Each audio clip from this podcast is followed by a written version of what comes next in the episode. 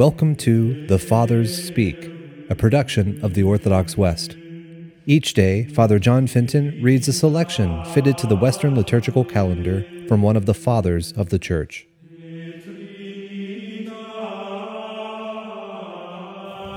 On this, the feast of St. Thomas the Apostle, it is good for us to listen to a portion of a homily by our Father among the saints, Gregory the Great.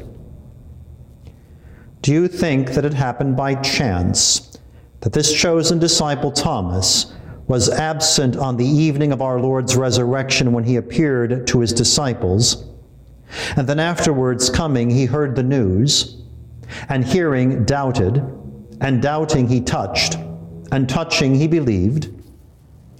This did not happen by chance, but by divine dispensation. For the divine clemency brought it about in a wonderful way that the doubting disciple, while touching the wounds in his master's flesh, should thereby heal the wounds of our unbelief. The unbelief of Thomas is more to our faith than the faith of the believing disciples. While he is brought back to faith by touching, our minds are set free from doubt and established in the faith. So the Lord indeed, after his resurrection, permitted his disciple to doubt, but he did not leave him in unbelief.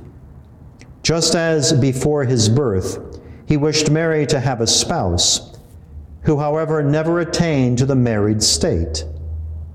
The disciple who doubted and touched his risen Lord thus became a witness to the truth of the resurrection, just as the spouse of his mother was the guardian of her inviolate virginity. Thomas touched and cried out, My Lord and my God. Jesus said to him, Because you have seen me, you have believed. But since the Apostle Paul says, Now faith is the substance of things to be hoped for, the evidence of things that appear not, it is certainly clear that faith is the evidence of those things which cannot appear. The things which appear are the object not of faith, but of knowledge. Why then is it said to Thomas, who saw and touched, Because thou hast seen me, thou hast believed? But he saw one thing and believed another.